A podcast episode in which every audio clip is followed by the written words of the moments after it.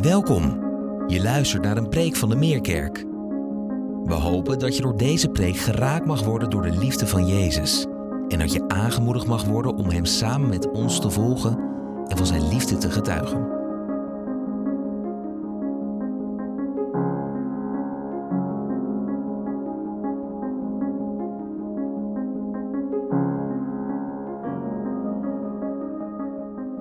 Goedemorgen. En van harte gefeliciteerd met de verjaardag van onze gemeente, 39 jaar. En je 40ste jaar ingaan, dat wil je normaal nooit zeggen. Maar we doen het nu wel omdat 40 ook zo'n bijzonder jaar is in de Bijbel. En we zien uit naar wat God ook in dit 40ste levensjaar gaat doen. Wat een zegen en genade van onze goede God. En dank Trea voor je gebed en ook hoe je onze jongeren hebt meegenomen, maar ook wij hier in de zaal. In een vogelvlucht door die geschiedenis, wat God gedaan heeft. Wat een goedheid en wat een trouw. En ik heb enorm uitgezien naar ons samen zijn vanmorgen. En ik was zo enthousiast dat ik na de felicitaties die ik net gebracht heb aan ons allemaal, jullie eigenlijk allemaal een bos bloemen had willen geven. Maar daar heb ik even over nagedacht en ik dacht.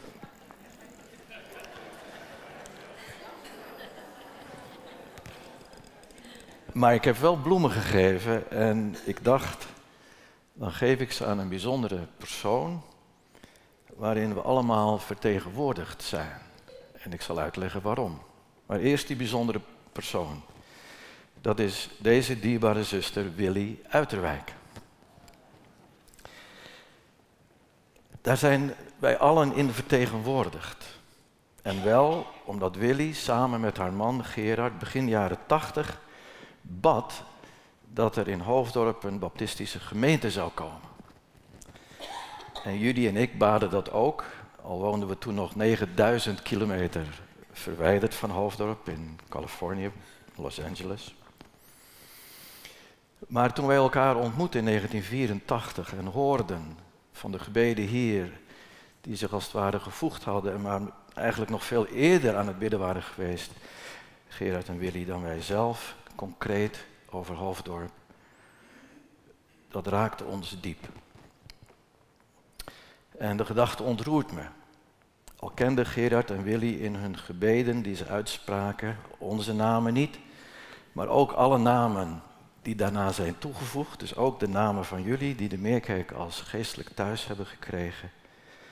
Die namen waren in Gods hart. En straks zullen we zien hoe van voor de grondlegging der wereld God op ons, God ons op het oog had.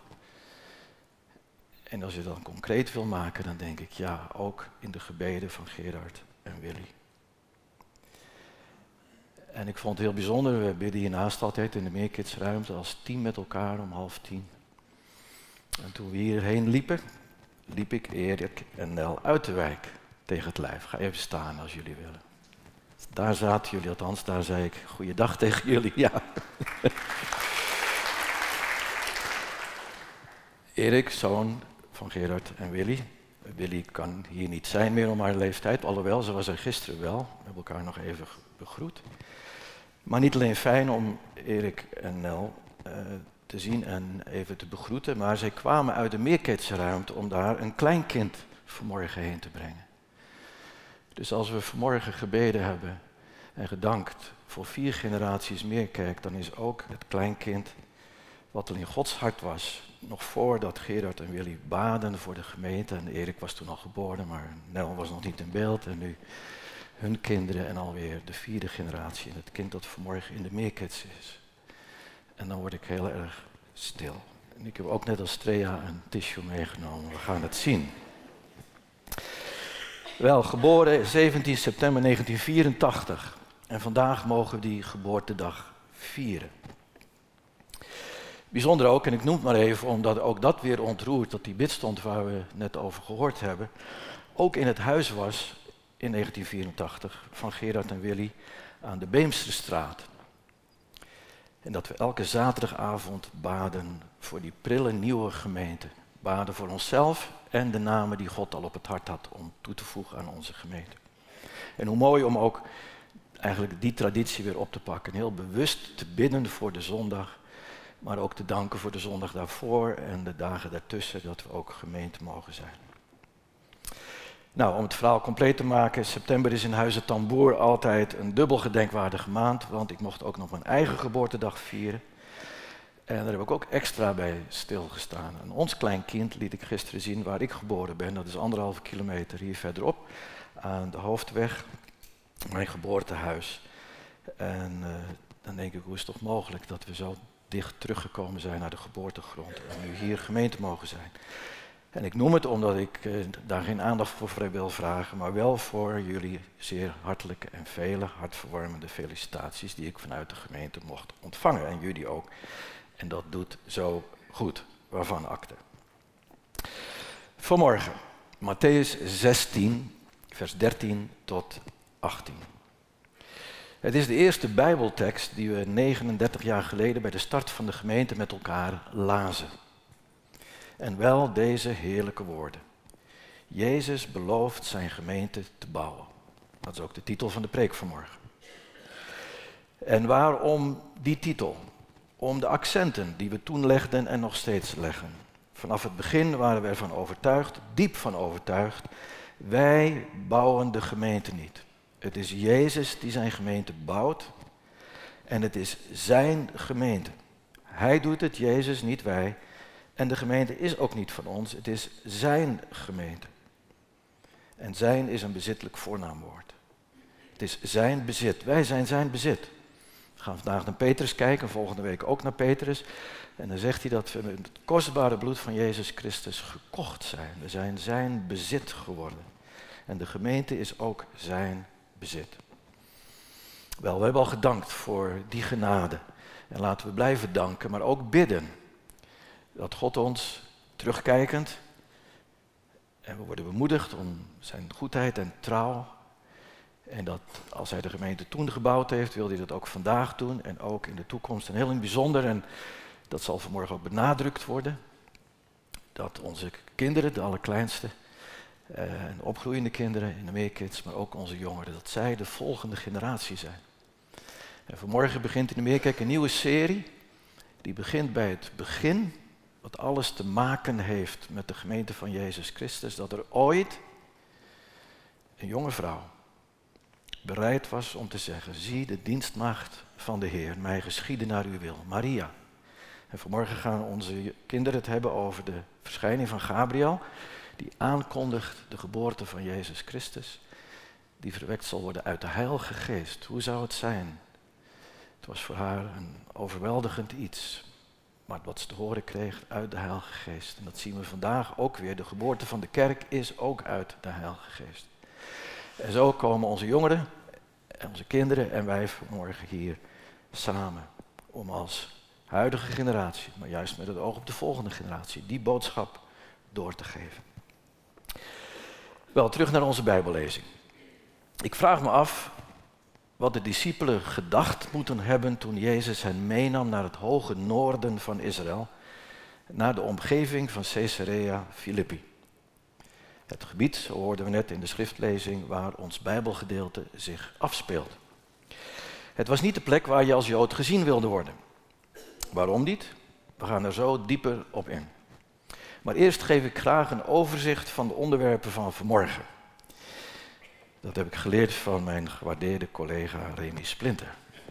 En ik hoor dat het heel erg goed doet. En ik word zelf ook een dagje ouder en ik denk, Wigler, het zal jou ook helpen om gewoon eens wat meer structuur in je preek aan te brengen. Ik denk dat dat voor veel mensen een gebedsverhoring is.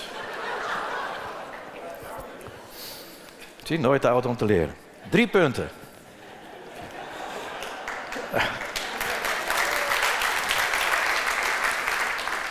En ze rijmen, allitereren moet ik zeggen. Ik heb niet Remy gebeld, ik zeg, hoe doe je dat? Ik heb gewoon net zo lang synoniemen gezocht tot ik ze allemaal vond. Eén, de buurt. Twee, de beleidenis. En drie, de belofte. De buurt, eerste punt. Zo wordt het niet genoemd, maar buurt is een goed synoniem voor omgeving, leerde ik. De omgeving, de buurt van Caesarea Philippi. Daar was Jezus met zijn discipelen. Wat was dat voor een buurt? Een plek. Dat was een heidense plek.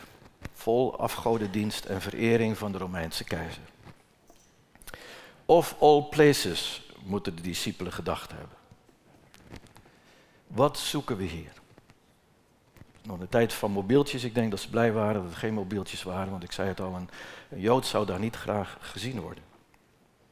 En daarom zullen ze zich afgevraagd hebben, waarom daar en niet ergens rond het meer van Galilea of in Jeruzalem? Waarom deze plek die ook nog eens bezaaid ligt met restanten van de Baal afgodendienst die Israël door de eeuwen heen zoveel parten had gespeeld en die nu in de tijd van Jezus een offerplek is geworden voor de god Pan, waar ons woord pantheïsme vandaan komt. En wat eigenlijk de plek echt typeerde, en daarom de naam ook Caesarea Philippi, gebouwd ter meerdere eer en glorie van de Caesar, de keizer van Rome. En ik denk hoe dichterbij de discipelen kwamen, hoe meer ze wellicht hun wenkbrauwen opgetrokken hebben en elkaar aankeken en zeiden, althans dachten, wat staat ons hier te wachten? Ja, wat stond hen daar te wachten? Wel, wat hen te wachten stond, is de reden dat we vanmorgen hier bij elkaar komen om een verjaardag te vieren. Bedenk waarom wij hier zitten en niet vanmorgen ergens anders zijn wat geen kerk is. Omdat er gewoon geen kerken zijn. Sterker nog, wat hen te wachten stond, is de reden dat er überhaupt ooit een kerk is geweest. Ergens waar het begon. En nu nog steeds overal ter wereld. En de derde reden, die voor ons heel persoonlijk is, heel dichtbij komt. Wat de discipelen te wachten stond, is de reden dat u, jij en ik, en onze kinderen en onze jongeren, 2000 jaar later het ongelooflijke voorrecht, de ongekende rijkdom mogen kennen van Jezus als de Christus, de Zoon van de levende God. Want dit is wat daar gebeurt in het hoge noorden in de buurt van Caesarea Philippi. God openbaart voor het eerst aan zijn discipelen het geheimenis van zijn hemelse reddingsplan in Jezus Christus en door wat hij verkozen heeft te zijn zijn gemeente. En met deze openbaring wordt een periode ingeluid waarin de vervulling van dat plan heel dichtbij gekomen is. Nu nog steeds die vraag, waarom moest die openbaring nu precies daar plaatsvinden? In die buurt. Als we het vervolg van het gedeelte lezen, en dat doen we misschien thuis of met je kring, ook naar aanleiding van Preek door de Week Plus en Preek door de Week. Als we het vervolg lezen de rest van het hoofdstuk, dan blijkt dat Jezus reden heeft om een plek te zoeken waar hij veilig is. Veilig, dat wil zeggen ver van de Joodse religieuze leiders die het op zijn leven gemunt hebben. En die eigenlijk zoeken, zo lezen we eerder in het Evangelie, een reden om hem in de boeien te slaan, te veroordelen en te doden. Maar Jezus' uren is nog niet gekomen. En daarom, zeggen Bijbelverklarers, zoekt Jezus een veilige plek daar in het noorden van Israël om zijn hart te delen over dit reddingsplan en de missie en de opdracht die hij van God gekregen heeft om de hemel te verlaten. De reden van de aankondiging waar de kinderen vanmorgen over leerden, dat Gabriel naar de stad Nazareth, ging om daar de aankondiging te doen bij Maria van de geboorte van Jezus. Dat hele plan, hij deelt het nu met zijn intimi zijn discipelen en hij wil dat doen op een veilige plek waar ze de tijd hebben om dat te doen. En de wandeling daarheen is al 40 kilometer boven het meer van Galilea en ook weer terug, dus ze zijn echt uit hun eigen regio. En zo vertrouwt Jezus zijn discipelen dat Gods voornemen, wat hij heeft in Christus, dat deelt hij met hen, van hart tot hart. En daar komt het, het voornemen in Christus, zegt Paulus in de Efezebrief, van voor de grondlegging der wereld. Daar kun je niet bij. Dat voor de grondlegging der wereld God ons verkoos in Christus Jezus. Om Hem te kennen als de Messias, de Zoon van de levende God. En daaromheen en daarmee en daarbij een gemeente te bouwen. De Efezebrief spreekt ook hoog over de gemeente van Jezus Christus als wonder van Gods genade. Maar dit alles kan alleen en mag alleen als zijn uren is gekomen. En daarom zegt Jezus ook, ik deel het met jullie van hart tot hart, maar jullie mogen daar niet met anderen over spreken. Zo lezen we in vers 20 van Matthäus 16. Daarop verbood hij de leerlingen om ook maar tegen iemand te zeggen dat hij de Messias was, de Christus. Messias, Hebreeuwse woord Christus, het Griekse woord, betekent letterlijk in onze taal gezalfde.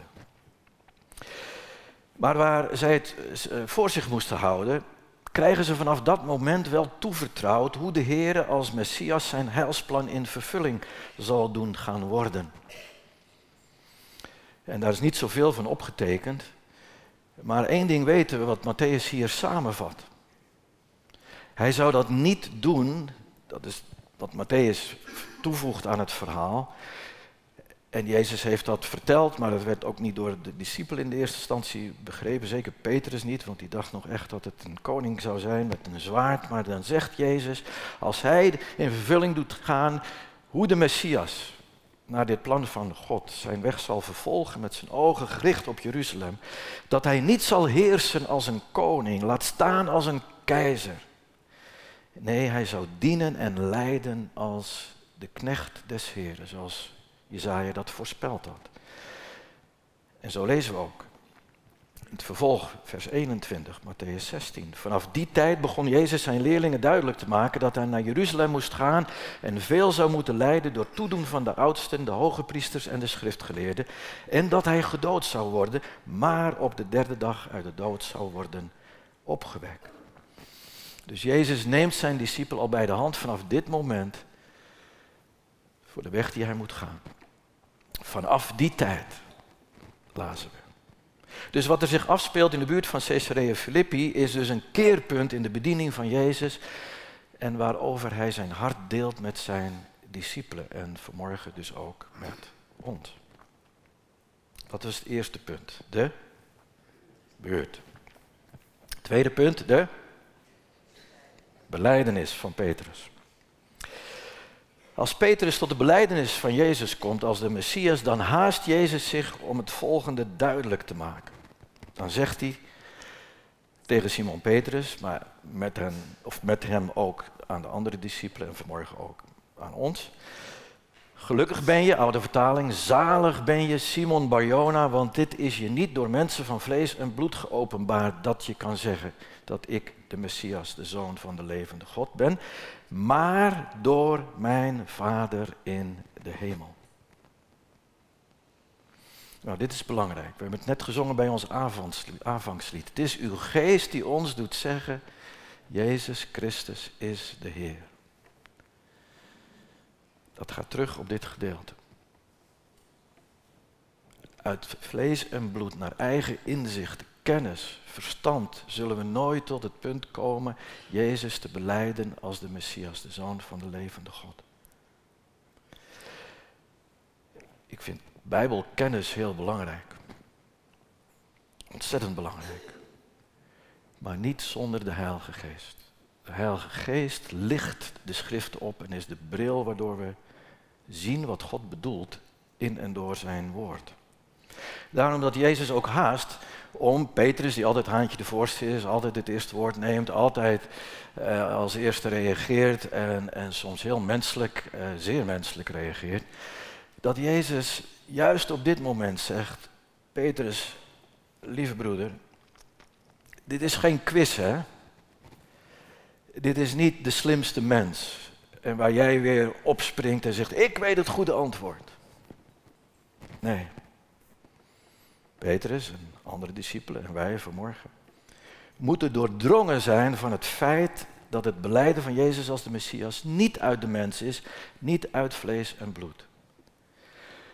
En nogmaals, het is een openbaring, de hemel moet opengaan, ons hart moet opengaan van de Vader in de hemel door zijn Heilige Geest om ons tot die beleidenis te doen komen. En hoe langer ik christen ben en deel mag zijn van de gemeente van Jezus Christus, hoe meer ik onder de indruk ben van dat wonderlijk voorrecht en de rijkdom die alle rijkdom te boven gaat van de kennis, deze kennis van God. In Christus Jezus. En vanmorgen op deze verjaardag, waar we altijd op een verjaardag stilstaan bij onze geboorte. Het leven hebben we niet zelf gemaakt, hebben we niet naar onze hand gezet. We zijn geboren en daar waren we, daar hadden we eigenlijk helemaal niks mee te maken. En zo is het ook, wat een ander woord is, openbaring Gods, de wedergeboorte, maar ook de geboorte van de kerk. En bedenk hoe rijk we zijn deel te hebben aan die openbaring. Onlangs ging ik uit eten met een vriend uit mijn jeugd, met wie ik samen tot geloof kwam in een prachtige groep waar een opwekking was in Nieuw-Vennep. En vooraf, en dat was eigenlijk de reden van ons etentje, gingen we naar de film in Leiden in de bioscoop, de Jezus-revolutie. Die is net uitgekomen in Amerika, althans in het voorjaar. En heeft het daar heel goed gedaan in de bioscoop, maar heeft maar heel kort een paar keer gedraaid in Nederland en gelukkig hier in de buurt. Ik belde hem op en ik zeg, joh, zullen we daarheen gaan? Dat is onze jeugd. Dat is waar het allemaal begonnen is, in onze jonge jaren. De film gaat over die grote opwekking, begin jaren 70, waar honderdduizenden, misschien wel miljoenen jongeren tot geloof in Jezus kwamen. En zeiden wij tegen elkaar, en wij waren daar twee van. En het raakte ons. En we zijn alle twee, hij is nog een paar jaar ouder, ook een beetje in deze tijd jarig. Dus we hadden twee verjaardagen eigenlijk waar we ook stilstonden. Wat God in ons levens gedaan heeft. En we zeiden, hoe ouder je wordt, hoe meer je je realiseert wat een wonder is dat je ooit tot geloof bent gekomen en dat je het geloof hebt mogen behouden. Tot dit moment. En vertrouwen dat God dat werk ook zal voortzetten tot de dag van Christus Jezus. Dat goede werk in ons begonnen. En weet je, ik, ben, uh, ik heb een technische achtergrond, elektronica. Ik ben van de HTS veranderd naar de studie theologie. En ik hou dus van dingen maken en techniek en knutselen kind, als kind al. En maken, maken, maken, creëren, creëren, creëren. Maar dat moet je eigenlijk een beetje afleggen als je gaat leren dat het werk van God van een andere orde is. Dat is niet maakbaar, kun je niet naar de hand zetten. En aanvankelijk dachten wij in onze opwekking, als we nou maar het evangelie heel duidelijk aan iemand uitleggen, en als ze het niet de eerste keer begrijpen, nog een keer uitleggen, dan is het gewoon een kwestie van goed uitleggen. En daar moeten we dus eh, skills en tools voor krijgen. En dat is ook heel belangrijk.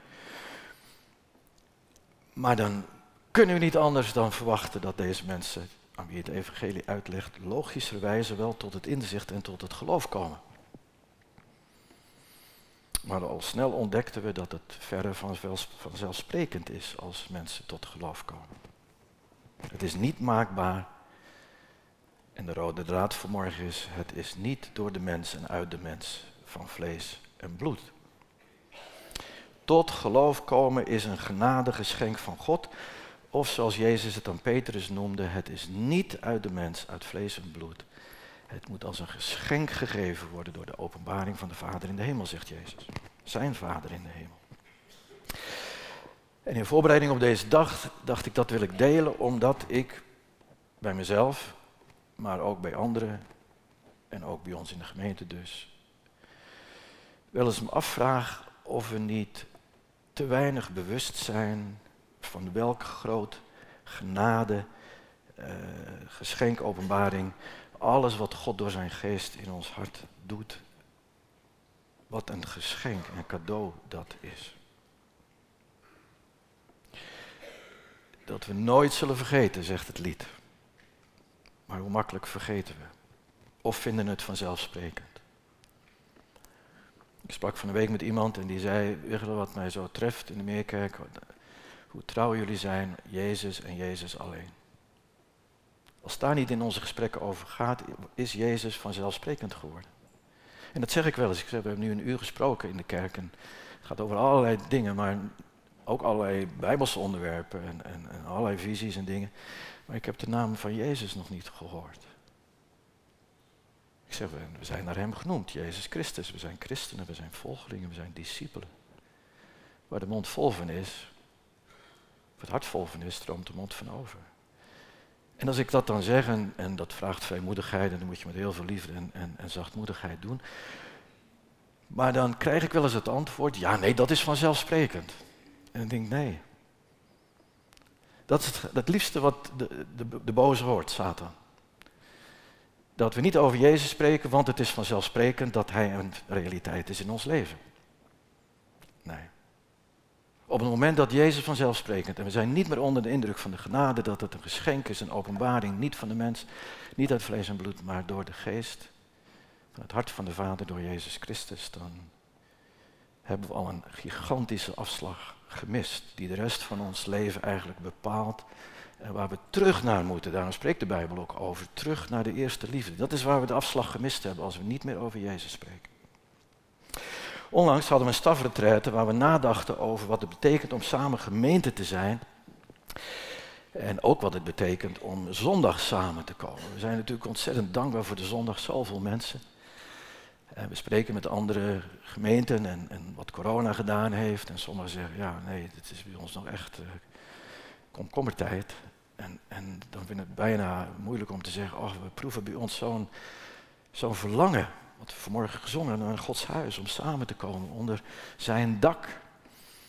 Dus dank dat je vanmorgen gekomen bent en wat een bemoediging met, met en voor elkaar. Maar goed, daar spraken we dus over in de retraite. Eerst als oudste een tijdje terug en onlangs als staf. En we kwamen onder de indruk hoe dat samen beleiden van Jezus op de zondag een wonder is. En ons samen zijn maakt tot heilige grond. Heilige grond is heilige grond waar God zich openbaart. Denk aan Mozes, onze preekserie over Exodus. God komt naar beneden. Trek je schoenen uit, je sandalen, want de plaats waarop je staat is heilige grond. Exodus 3. Maar elke keer als we in de naam van Jezus bij elkaar komen, dat kan ook in onze kring, of waar twee of drie bijeen zijn, ben ik in hun midden. Maar in het bijzonder op de zondag heeft God verkozen om op de zondag stil te staan en ons hart te openen voor Hem. De tijd als het ware even stil te zetten. De zondag tot een heilige dag te maken zondag, de Sabbat, de heilige, zoals in het Oude Testament. En elke keer wanneer we dat doen en Jezus beleiden, zoals we vanmorgen gedaan hebben, zijn woord openen, zoals we vanmorgen gedaan hebben, hem de lofprijs en aanbidding geven, dan gebeurt er iets. En het gebed vanmorgen op deze verjaardag van de kerk is dat Jezus ons geven, doordrongen te zijn van het wonder van Gods genade, en ook een verlangen te krijgen om steeds meer samen te komen op heilige grond. Omdat het daar moet gebeuren. En het gebeurt in onze stille tijd, het gebeurt in onze huiskringen, maar er is iets op die zondag. Dat lezen we ook in het boek Handelingen. Christenen komen op zondag bij elkaar. Aanvankelijk om met Pasen, maar later werd de zondag de opstandingsdag. Elke keer terug naar Jezus, naar het begin. Laten we nooit zwijgen over Jezus en lijden, sterven, opstanding, hemelvaart, verheerlijking en wederkomst. Nu, waar Petrus in Matthäus 16 doordrongen moet worden van het feit dat hij zich op niets kan voorstaan, want dat is het andere voor maakbare mensen, we kunnen ons op niets voorstaan, betekent niet dat Petrus niet bruikbaar is als discipel. Integendeel, juist omdat hij nu weet dat er niets van hemzelf bij is, maar alles van God komt, mag hij een nieuwe naam ontvangen die overeenkomt met zijn nieuwe identiteit in Christus. En die nieuwe naam, die reflecteert de heilige grond waarop hij mag staan en gaan, nu in Jezus' naam. En die heilige grond vergelijkt Jezus met een rots, de rots der eeuwen, Jezus Christus zelf. En ik heb ooit tijd doorgebracht in Caesarea Philippi. Nou, als je, als je wil weten hoeveel stenen er in Israël liggen en hoeveel rotspartijen, dan is het noorden van Israël een prachtige plek. Er worden nog steeds steenhouwerijen geëxploiteerd waar je de enorme stenen ziet. En ik denk, toen Jezus sprak met Petrus, dat hij wees op de heilige grond van de rots die hij is en waarop wij mogen staan. En daarom krijgt hij ook een naam. En zo komen we op het derde punt, de belofte dat Jezus zijn gemeente bouwt. Dan zegt hij van, je hebt nu mij mogen beleiden. Het is niet uit jou, maar ik wil je wel gebruiken. Maar met een nieuwe naam. En dat is je nieuwe identiteit. En dan komen we bij de B van beleiden, derde punt. En dan zegt hij in vers 18a, en ik zeg je, jij bent Petrus, en op die rots zal ik mijn kerk bouwen. Nou, Petrus betekent stukje rots, stukje steenrots. Die een afgeleide is van de grote rots, Jezus Christus. En dat is wel heel mooi. Eerst was zijn naam van vlees en bloed Simon Barjona, Barjona, zoon van Jona. En nu, na de beleidenis en de openbaring van God, krijgt hij een nieuwe naam, Petrus, stukje steenrots, als deel van de rots die Jezus Christus is en waarop hij zijn gemeente wil bouwen. Als wij ook allemaal zelf in zijn hand een stukje rots zijn geworden die hem beleidt als de Christus. En zo voor allen die Jezus beleiden, mogen wij een bouwsteen worden in de hand van de opperbouwmeester, die bouwt op hemzelf de rots. Jezus Christus. En volgende week zullen we daar verder op ingaan. En volgende week gaan we een serie in, die heet ook Levende Stenen. Met de nadruk op levende. Wat betekent dat? Als we nu gaan leven uit Hem, door Hem, tot Hem, in Christus, als degene met een nieuwe naam, omdat zij door Gods genade Jezus beleiden. Maar hier is genoeg om te zeggen dat Jezus belooft dat het Zijn gemeente is die Hij bouwt. En Zijn, ik noem het al eens, bezittelijk voornaamwoord. Dat mogen we nooit vergeten, ook deze verjaardag. We zijn niet van onszelf. We zijn niet om kerk te spelen. We zijn van Jezus Christus. Nu, waar Jezus zijn gemeente bouwt, zal er ook tegenstand zijn. Maar hij heeft die al overwonnen. Daarom vervolgt Jezus in vers 18 door te zeggen dat als jij met die nieuwe naam in mijn hand een levende steen wordt, bouwt op de rots die ik ben, de rots der eeuwen, dan zullen de poorten van het dodenrijk haar niet overweldigen. Nou, een poort is een defensief wapen. Dus de gemeente van Jezus Christus is in, het, is, is in, het, in, de aanval, zou je kunnen zeggen. Ik, ik zeg het verkeerd, sorry. Wij zijn in de aanval, in het offensief. En de poorten van het dodenrijk, want een poort is een defensief wapen, waar je achter verschanst om veilig te zijn. Maar we lezen in handelingen dat vanuit Jeruzalem, Samaria, uiterste der wereld. Een brief uh, van Paulus tonen hoe ver we de wereld ingegaan zijn, uiteindelijk tot in Rome en zelfs verder. En hier geeft Jezus al de garantie, zou je kunnen zeggen, dat als we Hem beleiden en leven vanuit die nieuwe identiteit, de gemeente altijd mag bestaan, wat de tegenstand ook is, want de poorten van het dodenrijk zullen haar niet overweldigen. En terwijl deze, Jezus deze belofte geeft, zal hij misschien wel gewezen hebben op die tempel van de keizer daar in Caesarea. Die stond daar als een monument van marmer. En dan zegt hij eigenlijk niet de keizer. En dat zou hij later herhalen in het zendingsbevel. Maar discipelen, nu ik de weg van Jeruzalem ga, en God mij de weg leidt, dat is omdat mij gegeven is alle macht in hemel en op aarde. En ik ben met jullie tot aan het einde, de voleinding van alle dagen, de voleinding der wereld. Ik denk dat Jezus ook zijn hart daarin heeft laten zien in Matthäus 16. In het boek De Kerk, het hart van de wereldgeschiedenis, schrijft Weel Aalders. Dit boek is een bezinning op de oude en vervallen, maar toch nog altijd heilige apostolische algemene kerk en op haar wonderlijke plaats in de geschiedenis. De geschiedenis van de antieke wereld, de moderne wereld, Azië, Afrika, Europa. De opkomst en ondergang van rijken. Heeft het overleefd. Volksverhuizingen, revoluties doorstaan. Wat is het dat daar staande houdt en haar onderscheidt van welk ander politiek, sociaal of cultureel fenomeen ook? Het antwoord, de belofte van Matthäus 16. De belofte dat Jezus zijn gemeente bouwt en de poorten van het dodenrijk haar niet zullen overweldigen. Wat de tegenstand ook is. Nu, volgende week gaan we spreken over onze identiteit verder. Nou, daar wil ik nog één ding van zeggen. Realiseren we op deze geboortedag het wonder van Gods openbaring en dat we in Christus een nieuwe identiteit hebben gekregen in Hem. Het woord gemeente, ecclesia, betekent uitgeroepene. We zijn uit de wereld, uit ons vlees in die zekere zin. Ons vleeselijk denken, ons, ons, ons vlees en bloed denken, ons menselijk denken geroepen en overgezet in Christus die ons ten volle gerechtvaardigd en geheiligd heeft. Als God naar ons kijkt, dan ziet hij Christus. Daarom kreeg Petrus ook een nieuwe naam. En ik zou deze gedachte willen meegeven, eigenlijk voor het hele jubileumjaar. Dat we God bidden om genade, dat we steeds meer gaan zien dat we in Christus voor God volkomen geaccepteerd zijn. Dat is moeilijk, want we hebben allemaal onze bagage.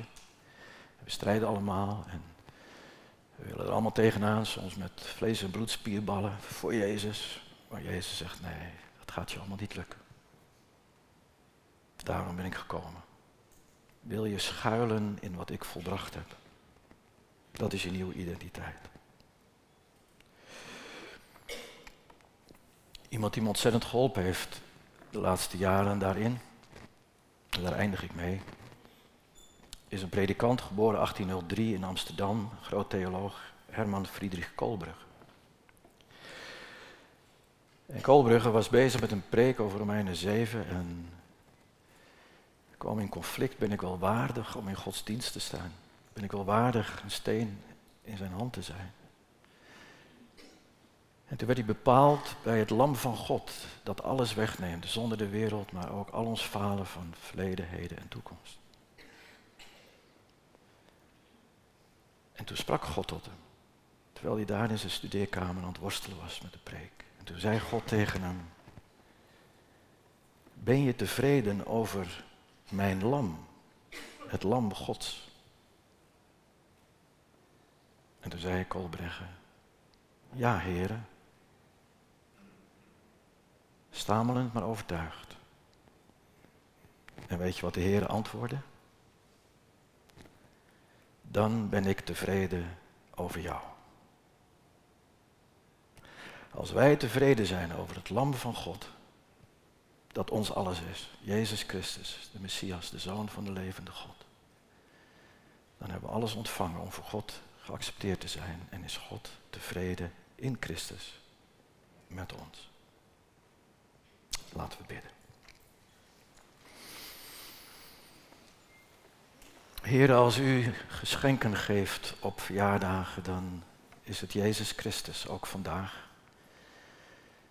Maar ook om weer nieuwe aspecten te zien. En we bidden dat u dat gegeven heeft en gaat geven, ook nog in de verdere uitwerking van deze boodschap. Er mag één ding in ons hart gegrift zijn. Die laatste woorden, dat als wij tevreden zijn over het lam van God, dat u tevreden bent over ons. En als we ons zo mogen geven als een levende steen in uw hand, wat zullen we dan nog prachtige, rijke, niet voor te stellen dingen mogen meemaken in de gemeente die u bouwt. We willen een moment stil worden. En misschien maar op deze verjaardag één antwoord geven. Als u ook ons vraagt. Ben je tevreden met mijn lam? Jezus Christus. Die de weg koos van Jeruzalem. Om alles te volbrengen en alles te dragen. En als we dan ja zeggen, dat u ons bevestigt door uw Heilige Geest in het hart dan ben ik ook tevreden over jou. Heer, een groter verjaardagscadeau is er eigenlijk niet te bedenken.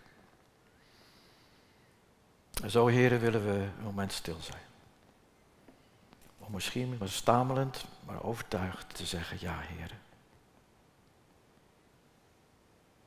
Wilt u het doen in deze momenten van stilgebed?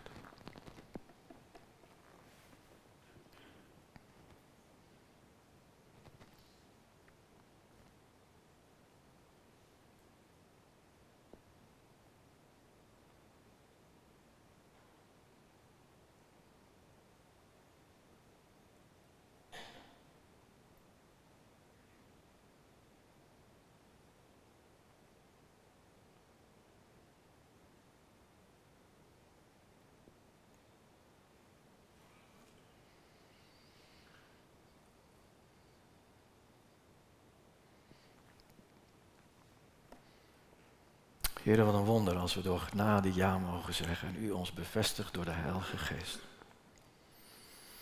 Dan mogen we straks uit volle borst zingen. Jezus de Messias, Zoon van de levende God. Maar voordat we dat zingen, heren, willen we ook ons hart bij u brengen, vol verlangen. In dat oude lied wat we ook in het Engels deels willen zingen voor onze Engelse gasten. Wat in het Nederlands zegt, wees mijn verlangen, maar in het Engels, be thou my vision. Dat we vanaf vandaag verlangen, meer dan ooit, te zien door uw ogen. Uw visie. Op ons, mensen van vlees en bloed, maar ook op het lam. Dat ons deel is geworden. Geef het verlangen om Hem beter te leren kennen. En in uw hand beschikbaar te zijn. Als een Petrus en Petra. Tot opbouw van uw gemeente. Geef dat bidden we uit genade in Jezus' naam. Amen.